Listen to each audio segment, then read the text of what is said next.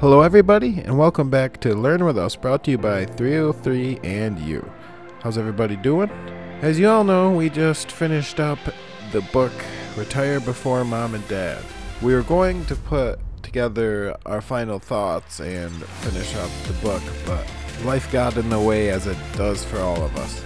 So come back next week get our final thoughts and opinions on Retire Before Mom and Dad by Rob Berger. Catch everybody there. Bye. Thank you for joining us this week. We hope you've enjoyed our discussion and found it both informative and entertaining. Please stay connected with us and continue the conversation on our social media. You can follow us on Twitter, Facebook, YouTube, and TikTok.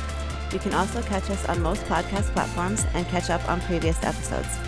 If you have any suggestions or topics you'd like us to explore in the future, we'd love to hear from you, and you can reach out to us via email at 303andyou at gmail.com.